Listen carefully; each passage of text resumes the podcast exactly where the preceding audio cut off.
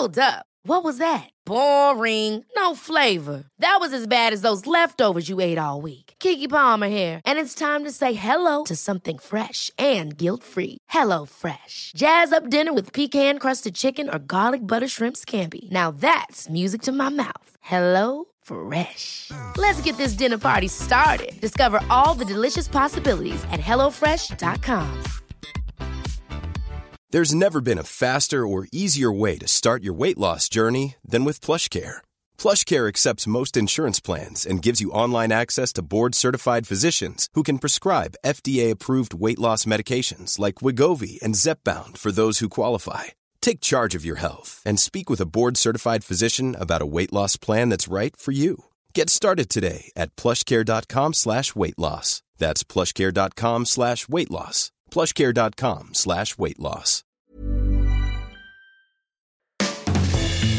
Hey everyone, welcome to the 337th episode of Just Shoot It, a podcast about filmmaking, screenwriting, and directing. This episode is brought to you by patrons Emilio Torres and Scott Burkhart. Interesting fact, they were both patrons before, they were both on our patron list, but somehow they became patrons this past week, which means that people have cracked the code. If you want to get your name mentioned again, you just stop being a patron and then you restart being a patron, oftentimes at a lower patron level, and uh, then you get your name mentioned again.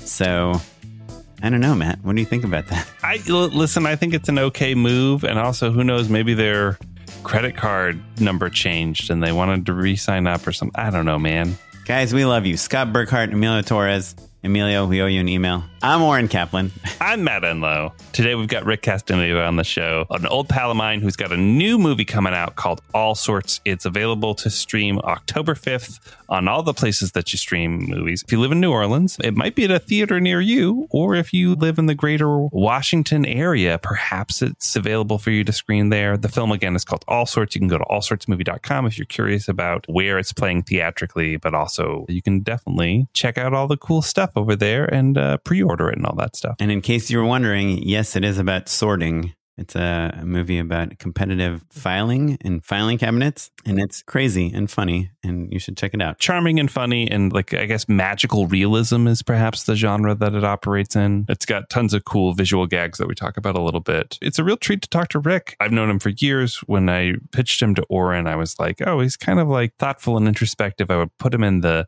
the Tim Nackashi category of filmmaker, where he's got a lot of insights. This is his second film. He runs his own company. He's had two companies. I feel like there were a handful of like bullet pointed nuggets. Yeah, and some great metaphors of how to think about filmmaking, which I really appreciated. Matt, before we talk to Rick, tell me, what have you been working on lately? Well, I have a funny little anecdote for you here, Oren. I got some casting tapes for a new spot that I'm shooting later this month, and one of the characters is a director. It's one of those things where the director is really kind of there to like for functional purposes. Matt, you know, uh, I kind of like what you're saying, but let's just like make it a little Mhm, a bit little skinnier, sh- yeah, sh- tighter, sharper, and Mhm, mhm. action. Smile, smile at the end. No, no. Uh, uh, when I say action, you go and action. Uh, you now the lines are relatively minimal, but there's a lot of room for improv. There's a lot of other characters talking as they're performing and all of that stuff. So anyway, I get, you know, an email from my casting director today and I get like just a laundry list of great actors, all of whom are basically improvising what they have witnessed directors do to them their entire careers. And it was such a treat. It was so funny. And also, you know, made me a little introspective. You know, you see a lot of people like listening and then taking notes and then like talking to someone or like silently whispering about a performance. All those little things that we do that we're kind of maybe hoping actors aren't clocking. They're seeing it all. And I saw all of the evidence today in my my casting call. Yeah. Hey, hot tip for you brand new directors.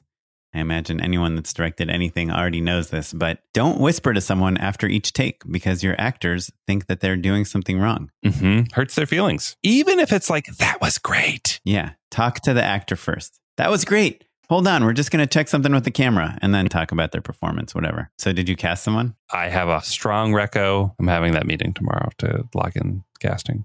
Oh, cool. Any um, really funny things someone said? My favorites were the ones who were not verbalizing a ton of their improv, that were just doing the mannerisms. I thought that was really the most pointed.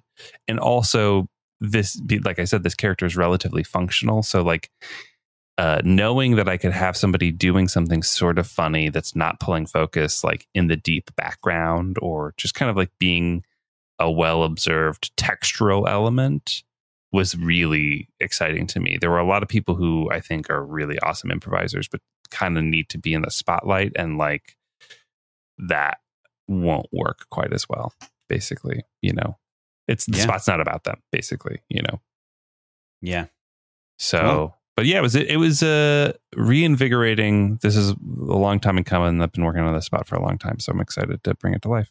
Um, yeah. But Oren, enough yes. about my casting. I've been dying to know what you have been working on lately. Well, I will kind of answer you in a negative way because I had kind of like a real bummer of a day today. You know, I know on the podcast we we try to keep things positive. We want to be encouraging. We want everyone to know that you can have a career as a filmmaker and a director and hopefully from our guests and from us you've realized that it's possible but I, I do think that people appreciate the the downturns as well as the upturns and you know, I, I joined this new production company kind of recently and we did a spot together and it was really fun. We shot in Nashville and talked about it a bunch. And I haven't really pitched on another job with them since then. And that was a couple months ago. And finally, we got a job. It's kind of a small job, like much lower budget than they usually do, but it was for a cool brand and the creative was fun. Shot in LA, like all kind of the easy things. I'm like, okay, yeah, let's let's pitch on it. And so we scheduled the call with the agency today and you know, if you don't work in commercials, like you you do this call with the agency before you write your treatment to kind of have them walk you through the creative. The EP at the production company, you know, he's the guy that's like on my team that's helping me with everything. We had a little talk before and he he's kind of coached me a little bit about these calls. Like don't give too many ideas, don't talk too much, let them explain the thing, be exciting. And there's something a little bit nerve-wracking about not only having to have great ideas and talk about these commercials in a positive, fun way and impress the agency with how cool you are and your confidence. But you also are having to impress your new team, you know, and a lot of times they're kind of texting you while you're talking. You know, they're like, hey, talk about this. Hey, bring this up, bring this up.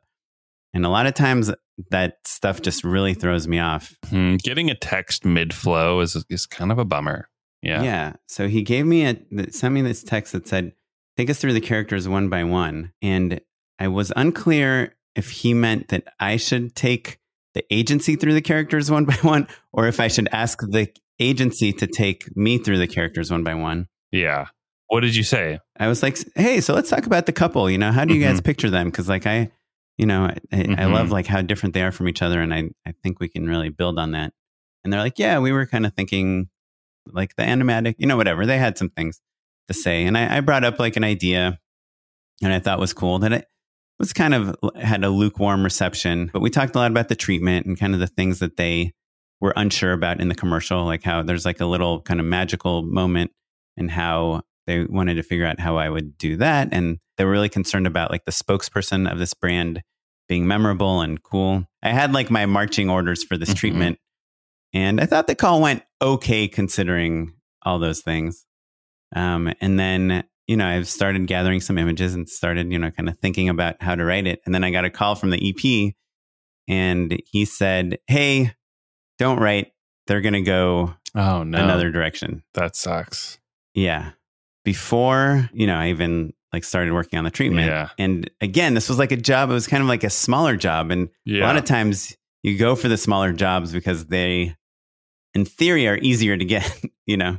And I was just like, really bummed. It was like, I guess, I guess they didn't like me from that call, you know? Mm-hmm. And I've been in situations where they've said, Hey, we're going to do some calls with some directors and then we're going to figure out mm-hmm. which narrow it down write a there. treatment. Yeah. yeah. And I've, I've always written the treatment based on that. But I don't know if there was like nerves. There's like me trying to mm-hmm. figure out how to make everyone happy, not to give too many ideas, not to give enough ideas. The guy that's on my team, the EP at my company, seems to think that I was like asking more questions as opposed to like having a conversation. But yeah, it it was weird. It's you know, film directing is is weird because sometimes you're on like a long string of jobs like you mm-hmm. are and mm-hmm. sometimes and I I feel like I usually am and sometimes you're on a little string of almost jobs, and it's uh, you know, it's tough to keep going. So I was like, told my wife, and she's sympathetic. She's an actor. She, I mean, that's her her life. Yeah. You know, she this last you know couple weeks, she's had like a few callbacks and some really amazing auditions, and we've we've like worked really hard. I mean, she literally buys new wardrobe like for every audition now. Mhm. She's just like puts everything into it. And you know, you get a callback and then you don't hear anything ever again. And it's Yeah. this life that we've chosen is just like really it can be really hard. So I just went for a walk, you know.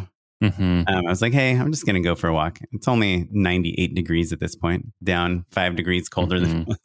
I'm curious, do you ever like when you lose out on something, when you're really bummed, like what do you do anything that kind of like gets your mind off of it? Because Um, I like to cook. Cooking is really nice because it's artistic, and but you're you have to focus. You don't want to chop your finger off or whatever, and you're also like providing for your family. So it's kind of like a nice little win of like, oh, somebody like people get to eat something delicious. I'm helping people out, but I also get to kind of like zone out. So I'll do that. I have lamented in recent weeks not having a good way to blow off steam. Like as the baby's old enough now that I'm kind of clawing back a little bit of time, you know? Mhm. I'm not quite so exhausted. We're into some routines, you know, it's not quite the sort of struggle that it was when she was first born. And so it's like, I don't know what to do with myself. No, it, it's tricky for me too. It's like I was was really bummed, and I have a lot of work to. I'm working on this movie. I'm doing mm-hmm. the effects, and I, you know, have this long to do list of things I want to put on Instagram and things, my own project. But just like none of those would make me, you know, I just Feel not in the better, yeah. headspace. Yeah. yeah yeah there, there is that mental health aspect of it like you'd mentioned that i was on a i'm on a hot streak so to speak I'm working a lot i was like dang i could actually legitimately use a mental health day just like a day to actually decompress or like think or clear my head Well, out of the blue, right after that, after my walk, I got a text from a friend of mine. that was like, "Hey, do you want to go go kart racing tomorrow?" oh my god are you gonna Yeah, he's really into F1. And I was like, You mean like with the kids? He's like, No, these are like serious go karts that go really fast.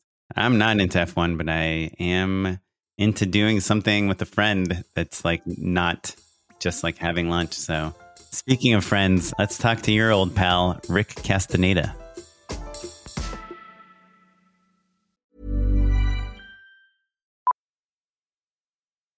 Millions of people have lost weight with personalized plans from Noom, like Evan, who can't stand salads and still lost 50 pounds. Salads, generally, for most people, are the easy button, right? For me, that wasn't an option. I never really was a salad guy. That's just not who I am. But Noom worked for me. Get your personalized plan today at Noom.com. Real Noom user compensated to provide their story. In four weeks, the typical Noom user can expect to lose one to two pounds per week. Individual results may vary. Quality sleep is essential. That's why the Sleep Number Smart Bed is designed for your ever evolving sleep needs. Need a bed that's firmer or softer on either side? Helps you sleep at a comfortable temperature? Sleep Number Smart Beds let you individualize your comfort so you sleep better together. JD Power ranks Sleep Number number 1 in customer satisfaction with mattresses purchased in-store. And now, save 50% on the Sleep Number limited edition Smart Bed for a limited time. For JD Power 2023 award information, visit jdpower.com/awards. Only at a Sleep Number store or sleepnumber.com. Here's a cool fact a crocodile can't stick out its tongue. Another cool fact you can get short term health insurance for a month or just under a year in some states. United Healthcare short term insurance plans are designed for people who are between jobs, coming off their parents' plan, or turning a side hustle into a full time gig. Underwritten by Golden Rule Insurance Company, they offer flexible, budget friendly coverage with access to a nationwide network of doctors and hospitals. Get more cool facts about United Healthcare short term plans at uh1.com. I'm Sandra, and I'm just the professional your small business was looking for. But you didn't hire me because you didn't use LinkedIn jobs. LinkedIn has professionals you can't find anywhere else, including those who aren't actively looking for a new job but might be open to the perfect role, like me. In a given month, over 70% of LinkedIn users don't visit other leading job sites. So if you're not looking on LinkedIn, you'll miss out on great candidates like Sandra. Start hiring professionals like a professional. Post your free job on linkedin.com/achieve slash achieve today. Hey, we're here with Rick Castaneda. Thanks for coming on the podcast. Hello, Rick. I'm excited to be here. Thank you. Longtime friend of Matt's from USC. You mentioned that you were not a film major. Did you have a major? Yeah, I was uh, in the English degree. I had a creative writing major. Oh, well, So that's I- related. Yeah, I studied with T.C. Boyle, uh, the um, Sure. American novelist. Oh, wow. Yeah. Yeah, he was really great. He really believed in his students too. That was one of the best parts is that he, you know, I went and uh, talked to him during office hours. You know, he would begin class saying like, "Hey, look at this, you know, story in the New Yorker. It's by Bob blah blah blah blah." And you know, four years ago, he was sitting right here in this class, and you could be in the New Yorker in a few years. And you know, like he just really believed in us and he has this thing called the archives so he actually keeps a copy of every single one of his students stories in this archive and he would tell us that he was like oh yeah these are going in the archive we didn't really have any idea what he was talking about but later on i found out that i think he sold all of his like academic papers and his like Mhm. writings and his whole like you know body of writing and notes and things to I think it was like the University of Texas or something. And I once got a Google alert because my name was part of that as part of the archives. That's wild, man. That's Yeah. like, um, I guess it pays to be a hoarder after all. it felt important, you know, it felt like someone cares about my writing, even if no one else does, you know, like so that kind of and those kind of things stick with you. Hopefully you keep like a a file folder in your brain for all of those like wonderful memories about your creative things. Um, I know some people who they really focus on all the negative things and like they keep all like most of the space in their brain is dedicated to all these bad memories that they can't get rid of but I really have like a file folder just full of good things and good memories so that I can, you know, when I lose hope, I can kind of go back to that. So, Rick, I want to get into your film, All Sorts, which premiered at the Seattle Film Festival. Congrats on that. Sounds awesome. Thank you. Thanks. I love the title. I love, you know, double entendres. This is your second feature, right? You Yeah. Yeah. And how, just real, just a, the one paragraph explanation of how you went from creative writing major to filmmaker. Uh, so I went to USC. One of my friends was Doug Spice, who is also, you know, uh, he worked on the same film as Matt and in college. And so I ended up starting a production company with Doug and a few other guys from school right after we graduated. And we were able to get like a project. And then we got a big enough project to have to like get an office together.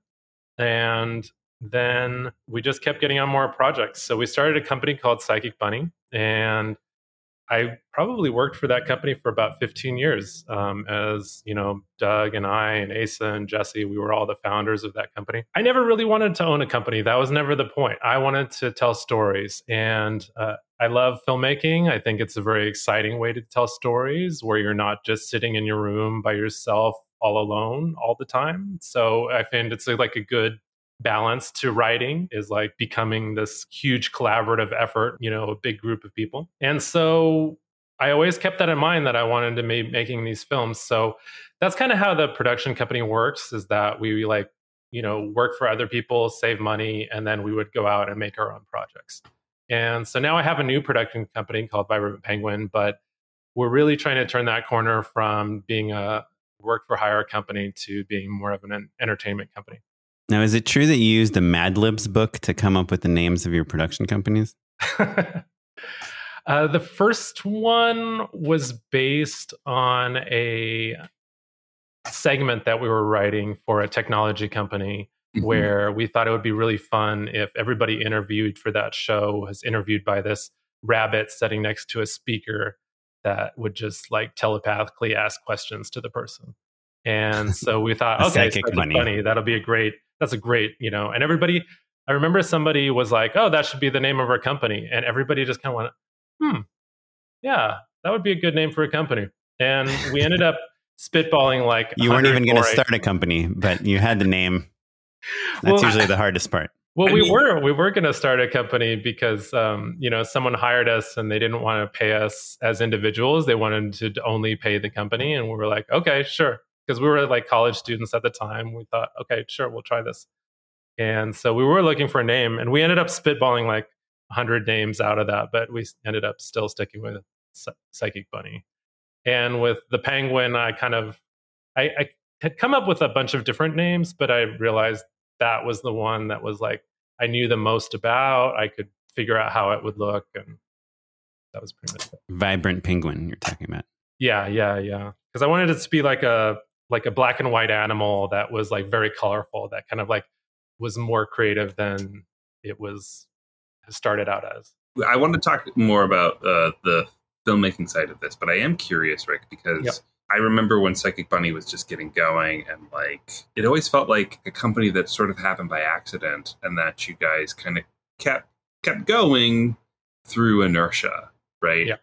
Um, and like you know, you got those office building, uh, the offices in that cool like building downtown, and it was fun and cool. But you guys were working super super hard. I'm curious because you said that you you know you were a creative writer who then kind of pivoted into filmmaking and like we said like we weren't planning on uh, or you never wanted to own your own company and then that company went away and then you did it again so i am curious as to why you decided to get back into the production company game The Sushi Dragon happened. That was what dragged me back.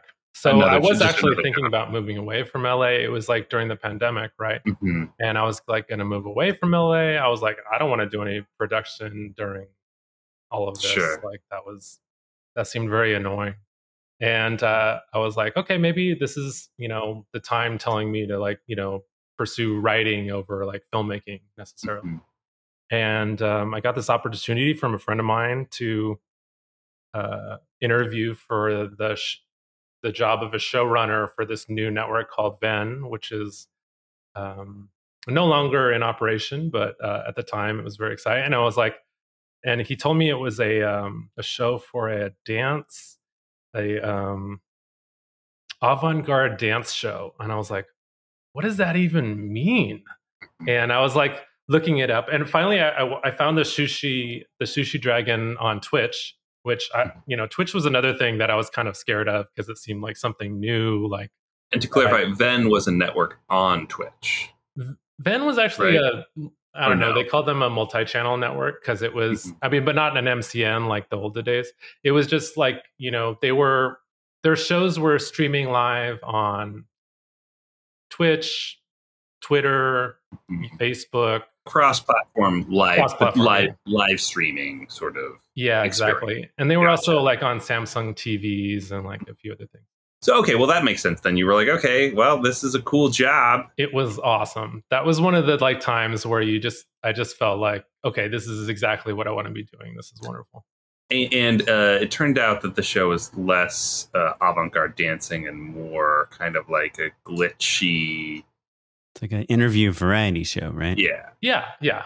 Interview parody variety show with a host who can virtual stream and changes backgrounds and controls all of like 20 different cameras with some um, joysticks that he holds in his hand. Yeah Cool. so like that like, show's like called- a cyberpunk talk show basically Yeah. Yeah, yeah. And it's called Sushi Dragon, the Sushi Dragon show starring Sushi Dragon. That's it. Yeah, and that that became one of the best opportunities to just like, okay, we're gonna start this new thing. I'm gonna start a new company. We're gonna do this show, and it was amazing. And um, you know, I was able to hire a lot of people that you know I grew up working with, and you know, I was able to hire Doug and make have him make a segment of the show. Mhm. Um, it was just so much fun. It was incredible because it, it's uh, it allows so much creativity. That show, you could really literally do anything. you can do anything right so so that pulled you back in but i'm Yeah. curious um starting again were there things that you wanted to do differently when you're when when one starts a production company in college i imagine Right. there are a lot of mistakes that you make over the years right but so then to kind of have truly a clean slate on all of that was there anything in particular that you were like this time i'm gonna make sure i We're not going to spend 200 grand on Kino flows. right right right. I think we do have some Kino flows for sale if uh, you know anybody's interested.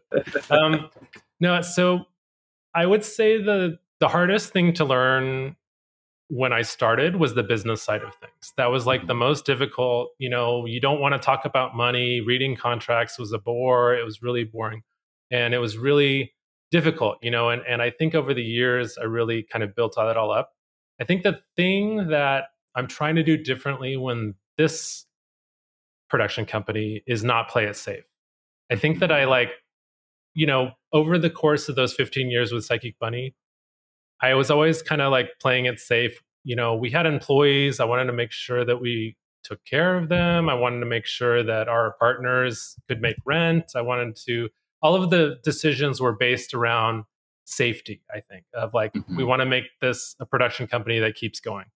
And I think with Vibrant Penguin, I'm just like, who cares? You know, like if this production company isn't around in a year, then that's okay. Like, you know, mm-hmm. there will be other things that I can do after that. So I, I'm trying to do my mentality now is like, just do it. Just like get it done. And I think I have like a sticker somewhere on my desk that says valiantly making decisions because I just want to be like, okay, I don't want to hem and haw anymore. I just want to like go after it and mm-hmm. do it. And um, if there's like a question about like, well, but you know, taking this music video might wreck the company or something, then I'm like, okay, let's do it. Like if it's a music video I want to do, then I'm okay with not having a company if if this is what breaks it. But so mm-hmm. far nothing's, you know, broken it. Yeah, it's wild, man. Well, and so I think this is a perfect segue into how you approach feature filmmaking basically right like as a as a person who owns a company has to keep the lights on you know you have responsibilities i think oren and i talk about on the show the way our lives have changed over the years. You have a mm-hmm. young child now yeah. as well. You ha- you're married. You know it's not like it you know if if your first company had gone away after a year or two it literally wouldn't be a huge deal at all. You know you just kind of like figure it out and be fine. But like now you have a standard of living and then all of that. And also, you continue to, on a regular basis, work on and support and nurture your feature film career, which is kind of the main reason I wanted to talk to you, right? Like in a, in a very homegrown way, both of your films are shot up, shot, you know, in your hometown more or less. So, talk to us a little bit about just the, the, philosophy of how you approach your first film, Cement Suitcase, how you approached your second film, all sorts, and and what maybe that where your head's at in terms of the next big project. Making a film, making a feature film, making an indie feature film, actually probably making a studio feature film as well is probably something that could break your life, right? Mm-hmm. It's just so big, it's so much. It's like it's like a hurricane, right? It just comes in, sweeps up, sweeps up all your time. If it's an indie, sweeping up all of your money and you know the poor locations that you film in where you just like your whole you know filmmaking crew swoops in and like you know moves all of the furniture around and everything and hopefully you took pictures and you can move it all back in the right place and you put down stuff on the floor so they don't get scratched but it's it's a hurricane right mm-hmm. and i think that both with with movie one and movie two, I was worried that it was going to completely break the company, right? Because mm-hmm. I started both of them during the Psychic Bunny years. And so, you know, when you're in a partnership with other people, then it's like, you know, if if you're taking time off to do something creative and you're taking company resources to do something creative, there are a limited resources that mm-hmm. are not going to those other partners now. And so it was always very difficult to, you know, get that to happen. And mm-hmm. um, with the second movie as well, I would say that um, I thought the second movie was going to be easier because mm-hmm. I had done it before. And that did not turn out to be true. And I think one of the reasons is that you, every time, single time you make a movie, you're trying to do more than is possible, right? Mm-hmm. Like if you have a budget of a million dollars, you're going to try to get a movie that looks like a two or three million dollar movie. If you have a budget that is ten thousand dollars, you're trying to make it look like a hundred thousand dollars. And so you're always trying to like, and if if your first movie, you know, got um, an A minus, this time you're trying to go get an Mhm. A, right? Mhm. And so I think no matter what, you're trying to like push things to the limit. So what's really funny was that the first movie that I had, Cement Suitcase, we filmed all over, um, you know, the valley in Washington State where we filmed, the Yakima Valley. We filmed all the way from, you know, like probably over, you know, in, in 10 different towns. And we were doing like, you know, maybe three locations, maybe four locations in a day. And we were just like, because I was really trying to show off the area, you know, like that was my production value was this beautiful area where everybody would give us permission to film. And my second film, I was like, that was too many location changes. I don't, you know, I'm going to set it all in one office and Mhm. and I'm going to film for more days so that I can really focus on the performances and really work with those actors and like really hone it down. But what I ended up doing was like increasing the cast. It was now like a you know a, um, ensemble, and as opposed to focusing on one person. And then I also like ballooned out in like props and like gags, Mhm. jokes, and like visual, you know, visual effects. Mhm, mhm. So because you know, like if you're filming in one office, it gets pretty boring pretty fast. You have to keep mixing it up, throwing in new Mhm. visual candy to like make it a different kind of thing. And uh, so I ended up having to hire like four or five art people, whereas like the first film only had one. Mhm. And you know that became the huge challenge of the movie was like, how are we going to get all of this stuff that I've dreamed up and nobody's really figured out how to make yet. Mhm, What's mhm. an example of a crazy thing you dreamed up?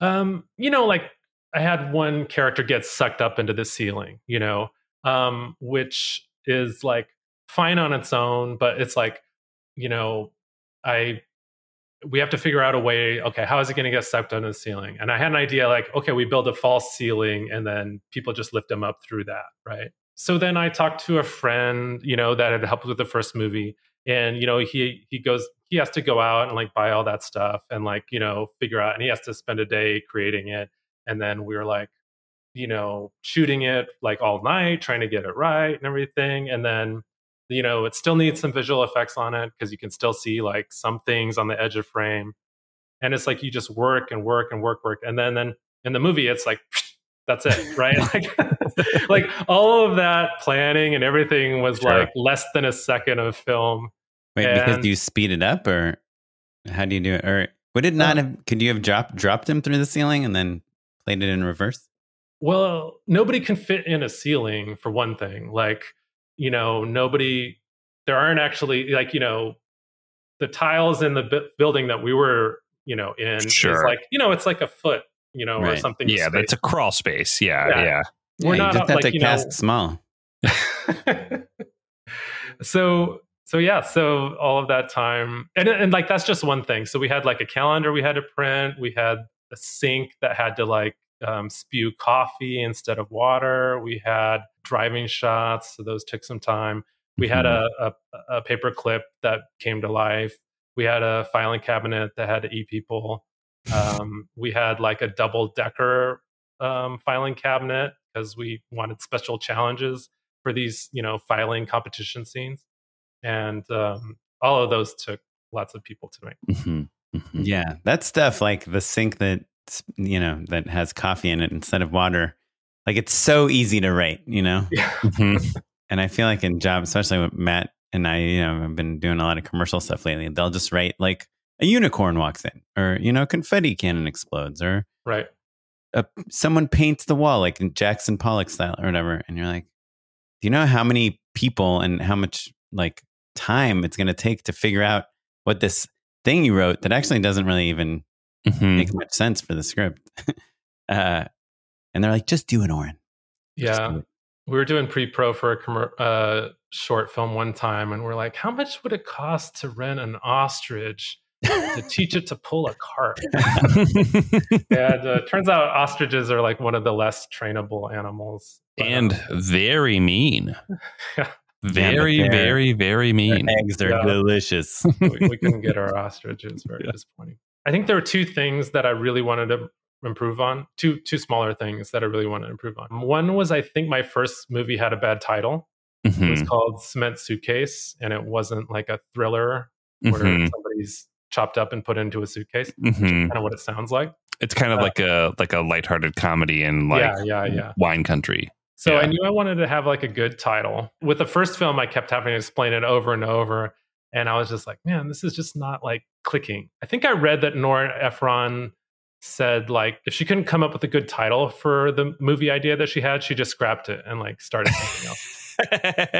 Which I thought was incredible. I was like, oh my God. Like, you know, I think as filmmakers, we don't really think a lot about selling, you know, Mhm. like and about those marketing aspects. Even though, you know, like the pitch, that's all what the pitch is about, right? Is like, can you sell it? Can you can this be an idea that sticks quickly in somebody's mind? And that changed a lot of how I thought about films instead of being kind of like a, well, I'm not going to worry about the titles and like all of that stuff, man. I just want to make cool, like an amazing Yeah. piece of art. if you build uh, it, they will come sort of mentality. Right. Yeah, yeah, yeah. and I, well, I think that there's like this first filmmaker type of thing where it's like, Yeah. yeah, you don't get it because it's never been done.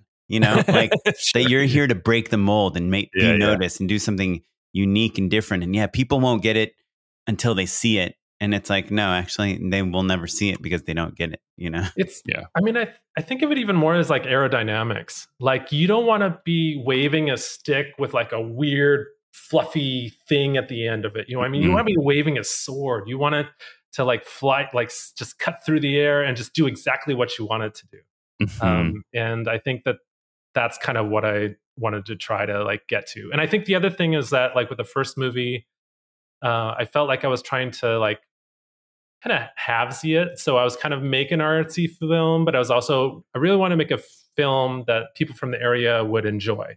And so Mhm. I didn't make it. I didn't want to make it too weird because then they'd be like, "What? the- What's this?" You know, like that's I'm a Mhm. shopkeeper, and that doesn't make any sense to me. So with this film, I was just like, "This one's fully me. It's just like weird and strange, and exactly the way I wanted to make it." and that's your time at all sorts. Yeah, Yeah. I love that. I love that. So, I, but I mean, I think the marketability is that's a real second film lesson. You know what I mean? Like, I think to Oren, to your point of just like, well, I'm breaking the mold. There's a little bit of uh, arrogance to arrogance to kind of making any films, right? Like there, there is a the sense of or confidence maybe of just like, yeah, I have something that hundreds, thousands, millions of people are gonna like love. That's like a like a pretty bold statement, right? That we're all party to. Like we're all kind of like that's um that's our deal. But then I think after you know, a film doesn't do exactly what you're hoping, you don't become a superstar from it and you're not, you know, just getting thrown you know, studio deals left and right, you're like, well, maybe I should think about the way other people think about my film or the way that I can explain it to other people or, you know what I mean? Like, and, and I don't think it's like you know not being the artist that you want to be. You know, it's not Sure. about that. It's not about like I'm sacrificing this to get to a better place or something. To get, you know, I'm not going to add a whole bunch of guns to my movie because Mhm. that's what people want. It's really about, you know, this thing was clunky on the first film. I don't want it to be clunky on the second film. You Mhm. know, like I want to get better at that. I want to get better at making good titles. You know, like Mhm. there's a lot of times that I saw a movie because it had a really cool title Mhm. and um, you know maybe not trying to to fight that feeling of like just because you know not fighting the feeling of like maybe i should fight a find a good title for this maybe Yeah. that is important you know because i think that's maybe the feeling that you're talking about is you know first time filmmaker might say like oh i don't i don't want to you know the, the, the title doesn't that matter that much or something Or like they'll once they see the movie, they'll get it, not realizing that the Right. title is actually a marketing tool. Right. And and also realizing, like I love your metaphor of the sword. Just realizing that you know, as a filmmaker, it's like a mixed medium, you know, art, right? It's like you're mixing mm-hmm. writing and acting and lighting and editing and all these things, and part of what you're mixing is the title. You know, like, like I Yeah. actually just saw a movie the other day. A, filmmaker friend of ours sent, and he was like, "Hey, here's check this out. I'd love to know what you think about it." And my biggest note to him, because there is like a, a very specific construct and he's broken the filmmaking form in this interesting way. And I was like, what if in your setup and in your marketing material, you're like, hey, a movie like something you've never seen before. We're breaking the form. And then when I go to start watching the movie, I'm ready for that Mhm. um, form breaking. And I'm not wondering when the movie is going to be like a normal movie that I expect it to be. it's kind of like Yeah. the first time you ever see like a single take film. Mm. If you didn't know that it was a single take film, you'd be like, "Wait, are they going to cut anytime soon?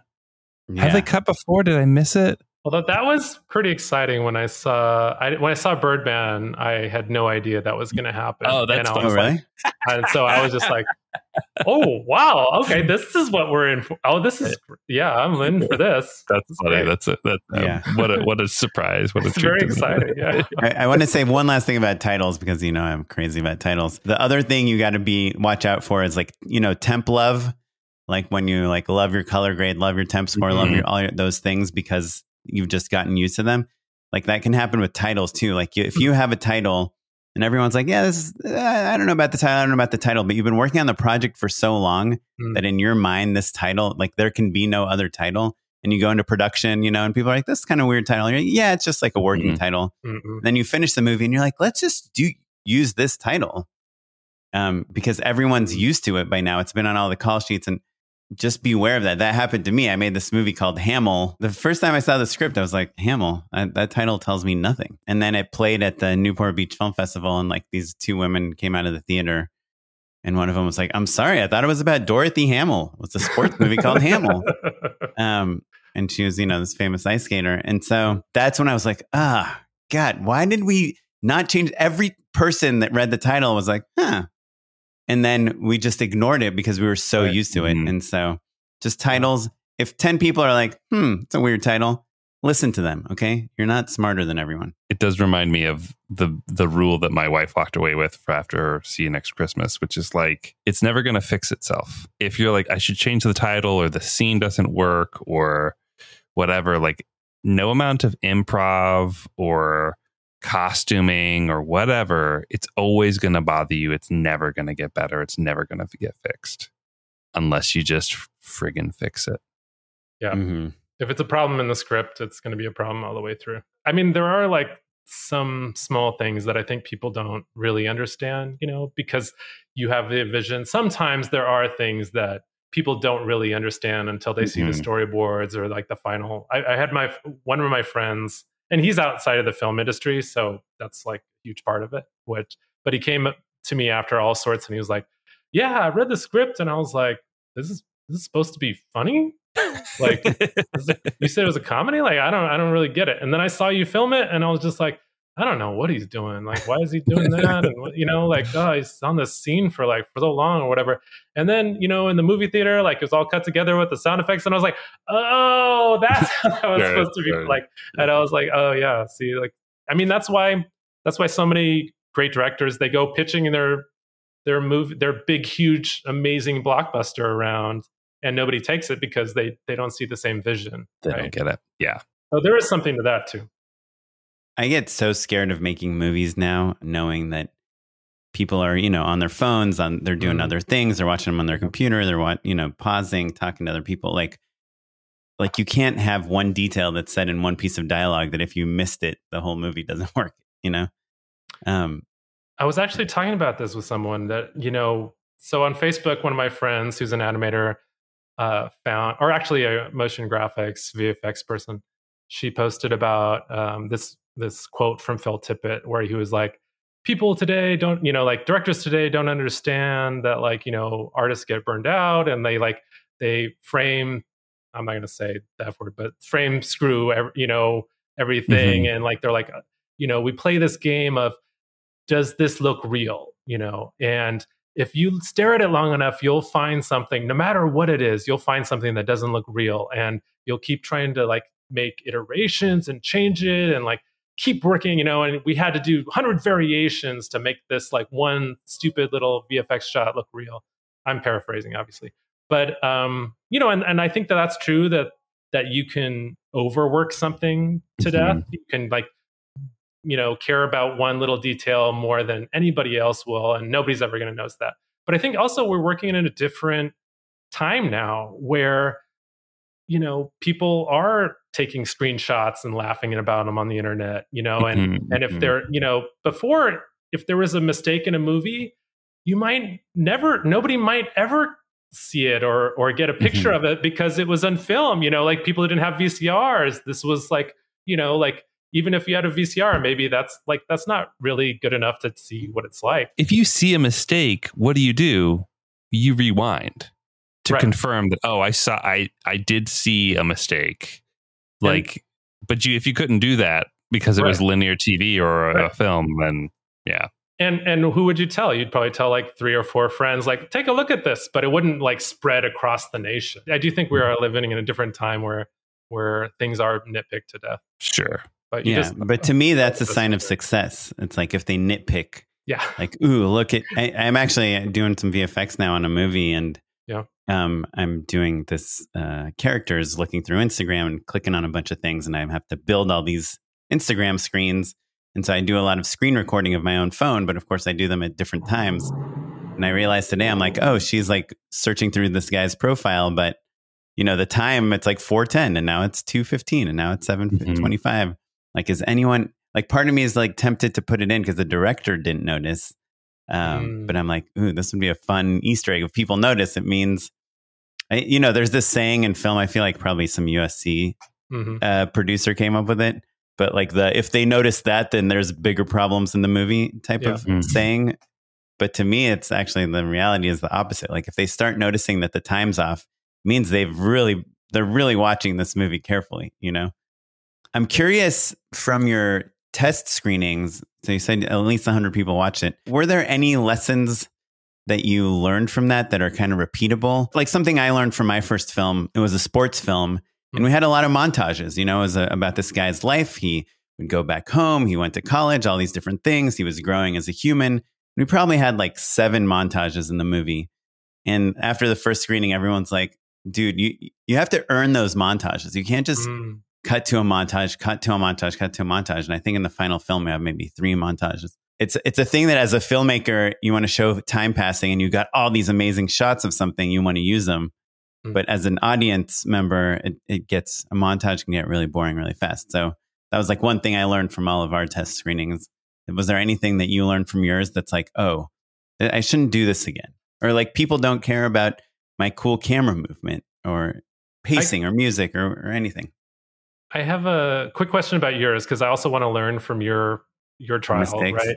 When you say earn earn a Mhm. montage, does that mean like you have to set it up and like do work to get the montage to work, or does it mean like just you know you can only use a few of those in the movie? I think it's a it's a combination. Like Hmm. if a montage, let's say let's say it is a sports, let's say it's like Karate Kid type thing, you know, and we want to Okay. show that he's no good at karate and now he is good at karate, right? Right. And so we're showing him really bad at three different things. Then we're showing him like almost giving up at three different at those three things.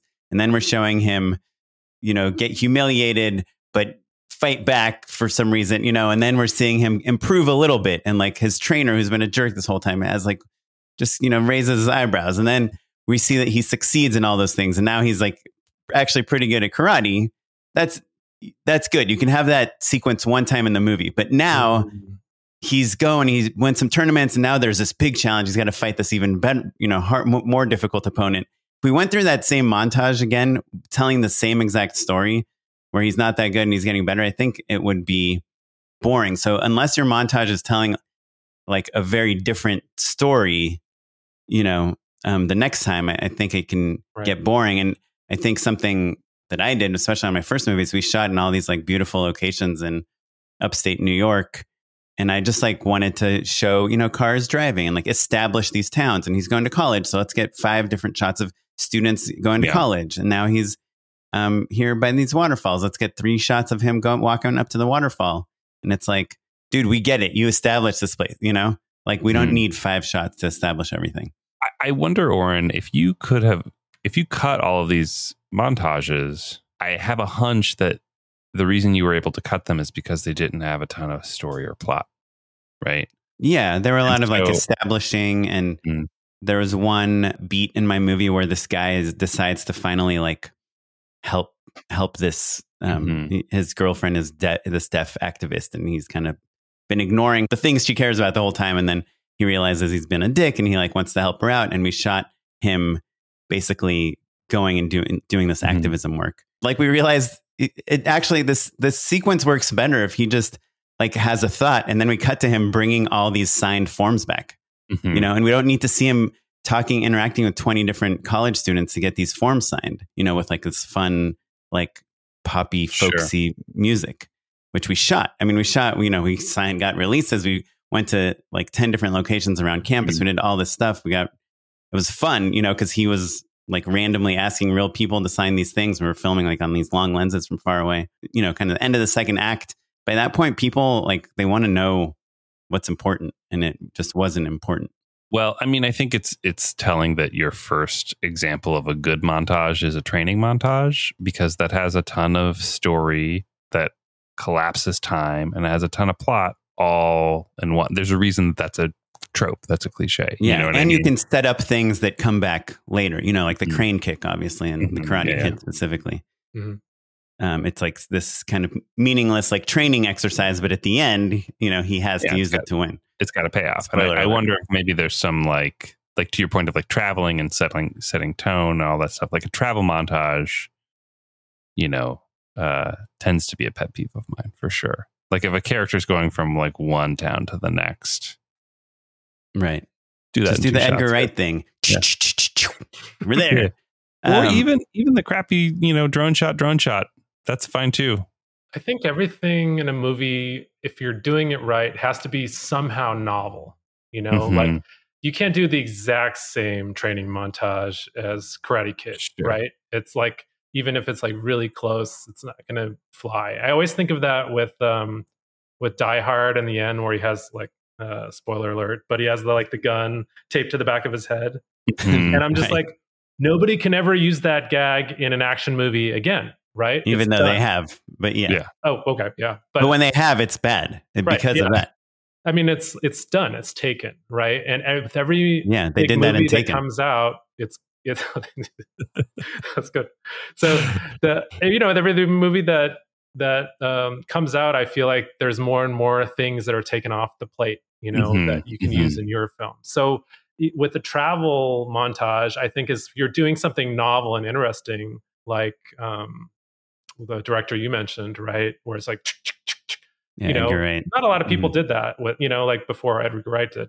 But if you're like doing it like Edgar Wright now, no, you can't do like that's not Yeah, really gonna Yeah, help. Like, trust oh, me, cool. I've tried Zooms, many times. it, buddy. So yeah. is there something that new that you can bring um, to this, or do you? just Well, how about this? I was possible? thinking like a shot of a map, kind of like an old timey parchment, and like little dashed lines. Mhm, Um, mhm. Anyway, I, I'll tell you one other thing. I actually learned this on my first short film, but I had to relearn it again on my feature film, which is, you know, we're, we're always like pumped with this idea that like we just need a lot of conflict, you know, Mhm. conflict makes it, make it hard for a main character, make it, you know, like they have to fight. Like the harder it is, the better the story. But like what people don't remind us is that we need to like our, our characters should be happy sometimes, you know? Mhm. Like it's nice to see a character smile or win or li- have a little success. And Someone should tell that to Christopher Nolan. yeah, but there's something charming about seeing someone smile, and that's something that in my feature it was a lot of like hardships that my Mhm. main Mhm. character faced. And I think at first it's like, ah, he just keeps failing. It's like hard for me to keep rooting for him. And part of the recut was like pulling away, just literally lifting out some of like the hu big moments of failure that, Hmm. again, seeing a character fail over and over in similar ways starts getting boring. Um, so, did you learn anything? Yeah, yeah. So on the first film, I was trying to start the movie in a novel way, for me at least, which was like Mhm. it was narrated by the character, and the character's like, "This is me. I have this girlfriend. She's cheated on me. This is what's happening. This is how much money I have in my bank account." He was just like a list of all the things about him, and with the test screenings, that just wasn't working, and I, it took me a while to figure it out. But I just took ended up having to take like one scene with him and his relationship first and putting that at the beginning of the movie to show that it wasn't working. And then he kind of like rattles off about himself and why it's not working. But I found that what I think was the reason that nobody that wasn't jiving with anybody was that people don't want to just be told everything at the beginning of a movie. They want to Mhm. kind of like slowly, they want to like guess, right? They want to like look and see the character. They want to like find out how they feel about the character 1st Mhm. before you say Invest in them a little bit. that. Yeah. Yeah. So that was like a big lesson. I was like, oh, I'm gonna. Nobody's done this before, and it like turns out there's a really good reason that's not in a film that way. You know, it's like, oh, it just doesn't work. People want to investigate more. They want to like be in this world and find things. They don't want you know you just to like stuff it in in your face. Two big things on all sorts, I think, in the testing phase. One was uh, don't finish your scenes too much. Like every scene ended with someone walking out the door, closing it. Everyone says You know- goodbye on the telephone and then they hang up. I mean, that's part of it, right? It's Yeah. just like don't make it feel like the end of a scene at the end of every like scene. Right. You There's know, like, like, a five minute scene in all sorts where someone's like paying the bill, like waiting for their credit card to come back. like every one of them has to have momentum by like kind of not finishing. So if somebody asks a question like, "Well, what should we do?" And then they say, "Let's go to the bank," and then the next scene's the bank. Yeah, yeah. Don't have them say like, "Let's go to like let's go to the bank." Just say, "What should we do?"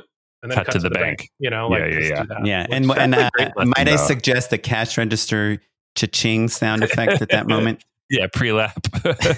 That is a, a good That'd tip. My, my Yeah. mom, who I'm sure is not listening to this, sorry, mom, if you are, she shoots this like cooking show, this Jewish cooking show, That's awesome. Jewish uh, people making things, and she shoots it on her iPhone and she edits it, but she does one shot, like one wide shot, and she'll do like slow zooms in and, you know, all these crossfades and things. And she was actually asked to shoot someone else's cooking show.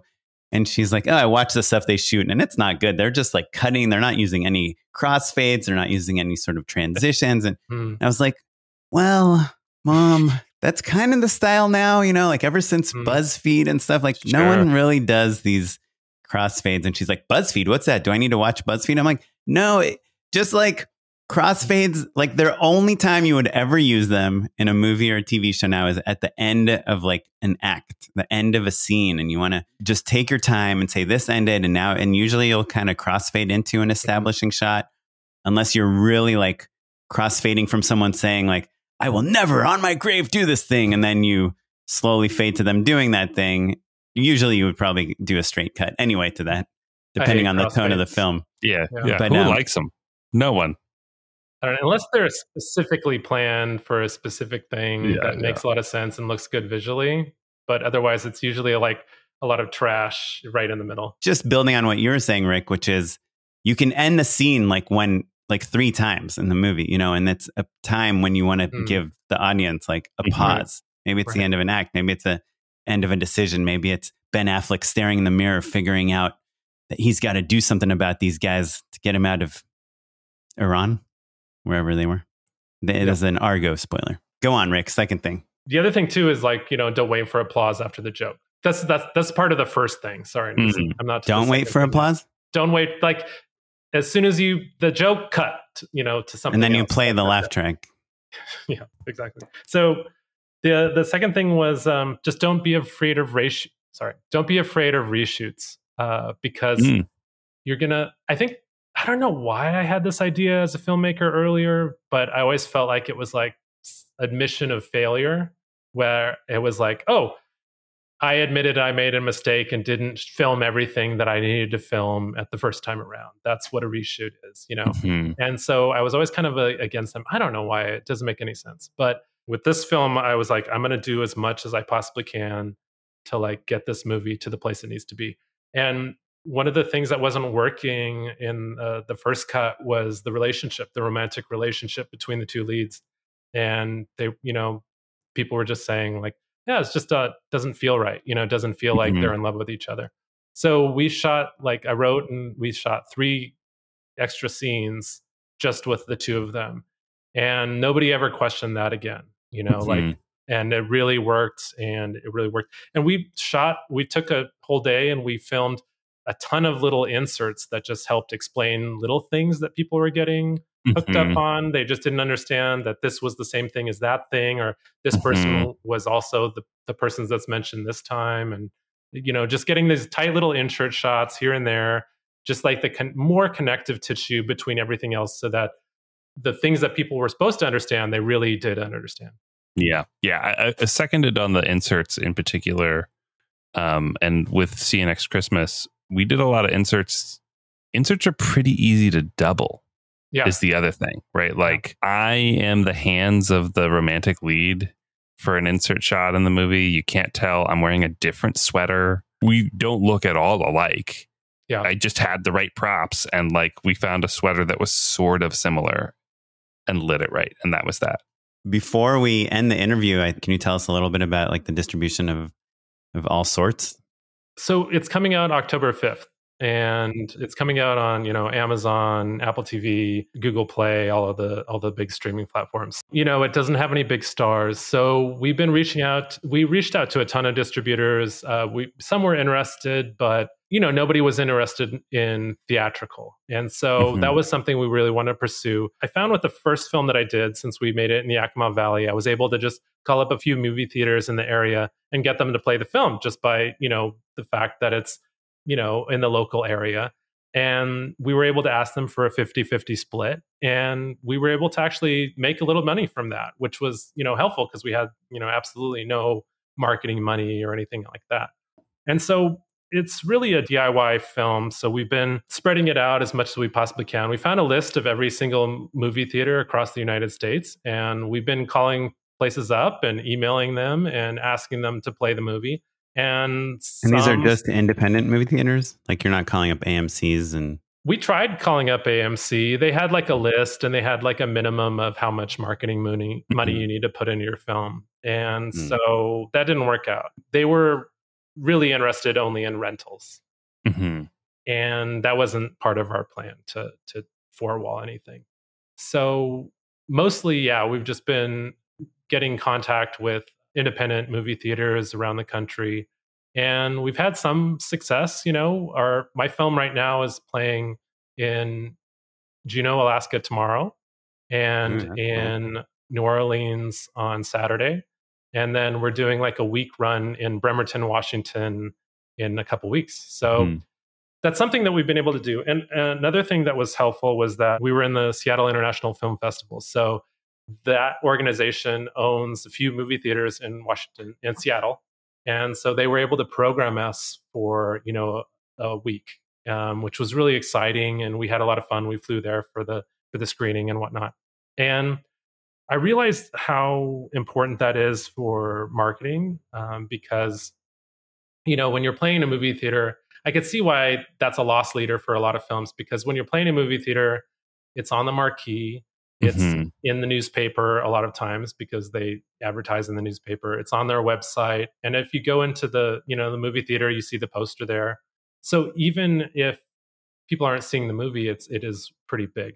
So we've been trying to like make this a win-win for the movie theaters so we've been putting a lot of like you know time and effort into getting different press in different areas. But i think where we've been most successful is focusing on one area. So our movie was made in washington state and we really wanted to try to like saturate that area because Mhm. we only have so many ad dollars we can't market to try to like market in the entire united states we'd be like um, dropping a penny in the ocean trying to find it again And, So- and when you say we, we're talking about really like you and your producer, basically, or Yeah. kind of like a two person band at this point. Yeah, I have I have an employee at uh at Vibrant Penguin who also helps like emailing, PR, Mhm. and all of these things, which is something I've just kind of like learned over the years is just like find an email on the internet, email them about your movie, and sometimes they answer and sometimes they want to interview you, and it's very exciting. So when you say PR, like you mean like you're talking like local news stations and that sort of thing, or like Yeah. who who's your who's your employee emailing? mostly like newspapers, radio Mhm. stations, um, sometimes local like film professors if there's like a college in the area, because we found that's a great way to reach people, and it also feels kind of cool giving back and talking with Mhm, mhm. talking with film students is so much fun. You get like so much energy from it. You know, we've been trying to find blogs, you know,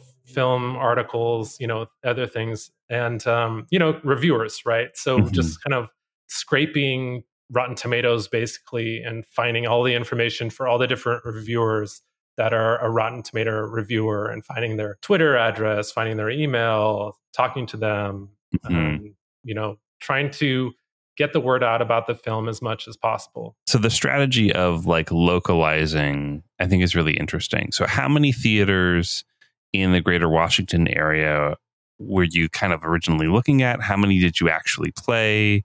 Walk walk us through kind of like maybe a success story and maybe something that you wouldn't do again. I think I probably wouldn't try to email movie theaters across the United States again uh-huh. with this film of this size. Mm-hmm. Because we've tried a few and, like, you know, even done some Facebook marketing in those markets. And it's just too much of an uphill climb trying to get people to go to the movie theater to see this film they never heard of in a place that's never heard of you. Mm-hmm. Do you think so, COVID has changed that? Like it would have been easier pre pandemic? I think it would have definitely been easier because like a lot of the movie theaters that we've been talking to, they're like, oh, nobody, you know, like 10 people came to see this movie in Delaware. And then they're like, oh, but it was really warm this weekend. Nobody came to see like any of the movies. It wasn't like huge. So we, like, for instance, and we played in Tacoma, Washington. And I was actually there for a screening. And I think we got, you know, 26 people. Mm-hmm. And but that was more than Top Gun was getting. That was more than you're up against big movies and yeah. you have the biggest crowd, but it's right. still it's still isn't tough. isn't a huge crowd. Yeah, right. yeah, right. yeah. Twenty six people is a lot of people. When you see them in a movie theater, you're like, dang. Yeah, yeah, yeah, yeah. But we had one yeah. of the greatest, you know, Q and A's that we've had because those people all stuck around and and we actually like they had like a lounge area, so we all like sat there with coffee. It was just really fun. And, yeah, that sounds um, awesome. And sometimes those things like lead to further things. So one of the first trial runs that we did was in Spokane, which is like kind of on the eastern side of the, of the state, but it's still far from from where we filmed. And we just happened to call up like a movie theater and said, "Hey, can we play like one night in next month?" And the guy said, "Sure." Hey, do you want to play all weekend? And we're like, "Yeah." And he's like, "Actually, do you want me to just keep it for the next week?" And we're like, "Yeah, sure." You know, and and that felt very good and it just felt like they were getting something out of it because it was something mm-hmm. interesting mm-hmm. and we were able to get a lot of press in that area so it got the movie theater mentioned in spokane in like the big newspaper there and do you and, give them like a poster and stuff to put up in the lobby yeah we you know we mail them posters we send them some like small instagram videos to like spread through their social media if they want to yeah and i think also newer theaters are just doing LED posters. So you're just you just email them a JPEG. I haven't seen that in any of the movie theaters we played so far, but that might be like you know like the bigger chains. Yeah, be. well, I know like the Laemmle theaters, the newer uh, yeah. the newer theaters have um have that, and I actually think, or I think they do do animated. They do support animated gifs. That's fun. You know, I'm hoping by kind of blanketing the Washington State area and like really focusing there that it can lead to something. But we won't know until we figure out our, you know, until our streaming launch comes and we see if people really react to it or not. Yeah, that's awesome. Do you have a, a quick pitch on why people should watch the movie? It's just so much fun. I, I think it is really fun. You know, people kind of like go into it and, you know, with their serious, like, oh, I'm just going to a movie face. And then they come out and I can see there's like been a difference in the way that they're thinking about their own life, the way they're thinking about something magical. It's definitely not everything everywhere all at once, but it fits that kind of vibe. It's it's different, you know. Like I, I do think it's a different kind of movie. It's probably the best uh, filing competition movie that come out this year. Mm-hmm. And I, I think that that's you know something different. Well, awesome. If people want to find out more about the movie, where should they go? Allsortsmovie.com. Before we hop into unpaid endorsements, I do want to say to everyone at home, allsortsmovie.com is a legit good website. Mm, I'll be the judge of that. Hold on. Take a look. We're going to hear watch it in real time. Allsortsmovie.com. Ooh, very cool. Yeah, it's got great key art. It's got like awesome laurels. It animates very cleanly. The mailing list pops up. You know what's awesome about it? I've been on it for at least 30 seconds now and it still hasn't asked me if I need if I want to accept cookies. accept cookies, yeah. Um, so before we get into unpaid endorsements, Rick, uh, who made your website, buddy? Did you? Laura, our, my producer, did. So we kind of worked on it a little bit together, but she was the one that really put everything together. Key art was done by an animator that I work with, mm-hmm. and um, he's he's animated for all the big shows. So it's pretty exciting that he was he was like, yeah, I, I want to do a movie poster. That would be fun. Randolph, he's, he's incredible. Is there a trailer? We're currently trying to figure out how to launch our trailer because we want to launch it like kind of right before the movie comes out, and we're hoping to get maybe some sort of good placement for that. Mhm. But to be honest, we haven't really figured out what we're where we're going or who we're going to try to pitch that to. Well, keep us posted, Rick. Um, because I guess trailer placement is, you know, a thing for sure. Um, I was trying to think what uh, Randolph has worked on, and uh, he's worked on Axe Cop, which I think is pretty awesome. oh, that that is awesome. That's really awesome. Well, Rick, uh, do you have a few more moments to hang I do. out and endorse with us? yes. Unpaid endorsements. So, my unpaid endorsement, or you're going to roll your eyes at me. No, I already rolled them just preemptively. I can tell that I'm not going to like it just from No. the No, timbre no, no. of your voice. Other way around, you're going to be like, dude, I endorsed this two years ago. What have you been waiting for? So, I went out to Oh. the photo supply store and bought myself a pair of Aputure MC lights, which I know are old news. They've been around for a long while. They're the little little bricks. They're about the size of a deck of cards, a little bit bigger. They're about 90 bucks. They have a magnet on the back. You can dial in the colors. They have all sorts of fun presets. It can be like a paparazzi or fireworks or fire. Trick your partner into thinking you're uh, under arrest. Mhm. Do it when they're Uh, high. It's the best. Yeah, it's so fun. But they're just simple little lights. They're nice and bright. They have like a little rubber like diffusion on them. And the the magnet is really awesome. You can just kind of throw them throw them anywhere. And boy, they're so neat and fun. And like I said, they're all, they're ninety dollars. Hmm. And I don't know why it took me years to just grab a few.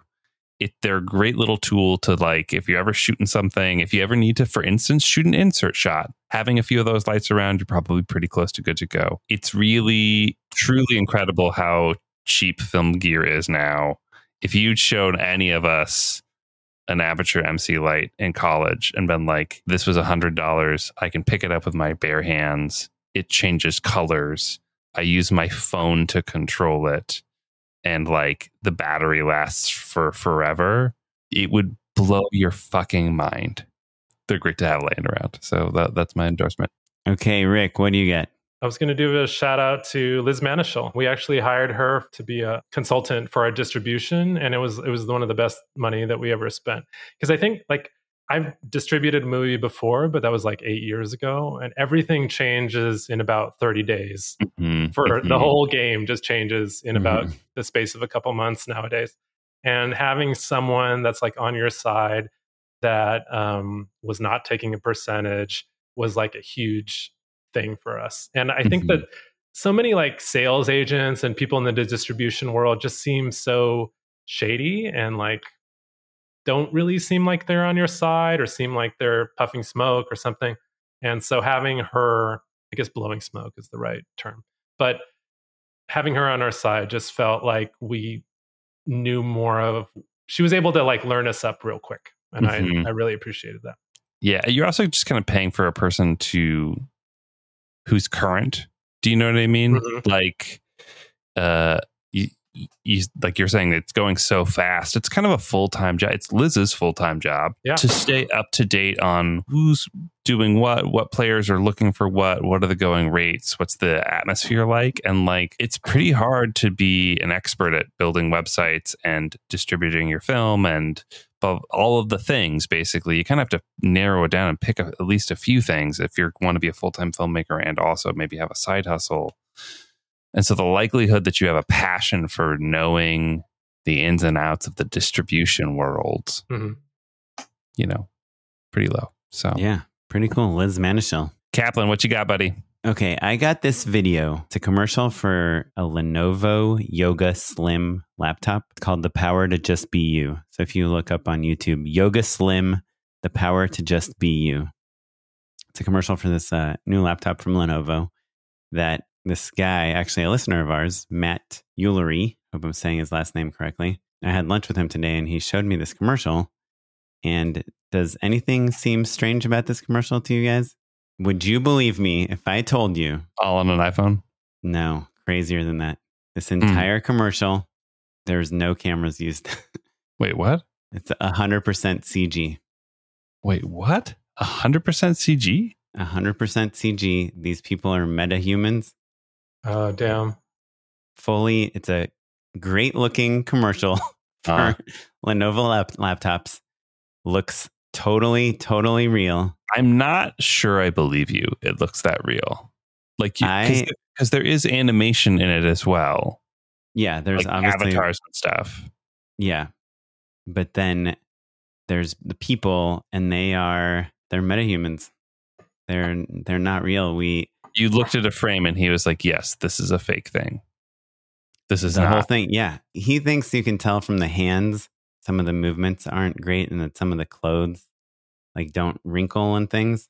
I was like shocked I, and I couldn't believe it. God, I, I think I'm gonna barf.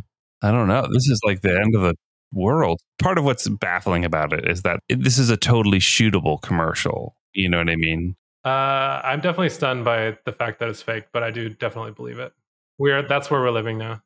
The hands are I A guess little weird. probably the most Yeah. the but the faces are incredible. Like the wrinkles in her cheeks, the woman's cheeks, and like her I think hair. I saw. Yeah, yeah. Hold on. There's some weird occlusion. There's a the guy at at boy. What it looks like is that they're just using uh, some really powerful makeup uh, enhancement filter. Yeah, Like like they're Yeah. they just seem too clean. Yeah, yeah. It's it's like someone took a selfie and then like used like the face tune or whatever. Yeah, yeah. Yeah. Yeah. Anyway, it's totally bonkers. Um, I already I sent you the article, Matt, that someone won a um an art competition with a Midjourney submission. Um, I've been trying Midjourney this week, and it's completely addictive. Yeah. it's I mean, yeah. So the D the person I was talking to is a DP slash director that showed me this commercial, and he's really worried. He's like, dude, this is gonna be like we're not gonna have jobs. I just think it's too hard to get such a clean look. I think you know I have a team of really talented artists. Um, and he Mm. said that they're they had a pretty big team working on this Mhm. and a lot of outsourcing to other countries and things. But yeah, anyhow, if you don't know what metahumans are, they're these like photorealistic 3D human models that you can animate and they are free. You can take them into any 3D program and render them. Like clearly this wasn't rendered in Unreal. It looks too real. Yeah. Oh my goodness. It's dizzying. The last show that we did for Twitch was a show with Codemiko. Are you familiar with Codemiko? She's a Mhm. virtual virtual streamer, so she wears like a full bodysuit and just streams live on the internet as like a avatar, like a 3D avatar. Oh yeah, wasn't she like the first avatar to be signed by like CAA or something like that? Probably probably one of the first, yeah. She quit her job. I think she quit her job at uh, Nickelodeon as an animator and was like, I'm just during the pandemic was like, I'm just gonna go ahead and do this, go full in, and now she's huge. It's uh it's a crazy world. She was a lot of she was a lot of fun to work with, and it's kind of neat where you know like someone can just like she could just be on screen and like lift a car, you know, as part Mhm. of like her set, you know, like as part And of she her does it live? Yeah, she does it all live. It's um, streaming. So she has like one camera that's like right in front of her face. That's like a cell phone. I think it's like just an iPhone that's filming her face. So she has one thing for face capture and then her bodysuit for everything else. Crazy. So so nuts. Okay, well, on that note, let's retire ourselves.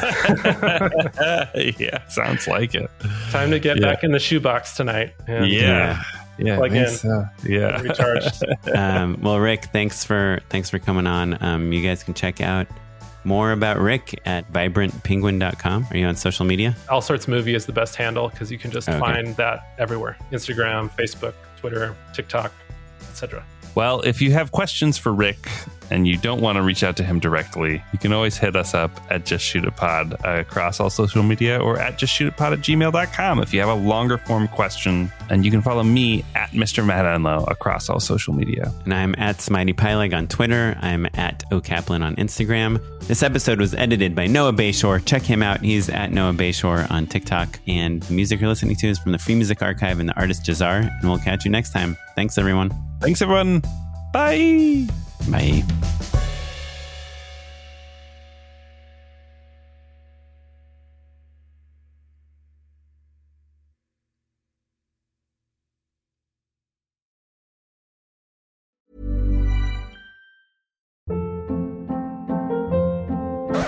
Hold up. What was that? Boring. No flavor. That was as bad as those leftovers you ate all week. Keke Palmer here, and it's time to say hello to something fresh and guilt-free. Hello Fresh. Jazz up dinner with pecan-crusted chicken or garlic butter shrimp scampi. Now that's music to my mouth. Hello Fresh. Let's get this dinner party started. Discover all the delicious possibilities at hellofresh.com.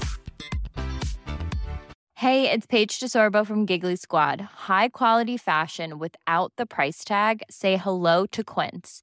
I'm snagging high-end essentials like cozy cashmere sweaters, sleek leather jackets, fine jewelry, and so much more. With Quince being 50 to 80% less than similar brands. And they partner with factories that prioritize safe, ethical, and responsible manufacturing. I love that. Luxury quality within reach. Go to quince.com slash style to get free shipping and 365 day returns on your next order. Quince.com slash style.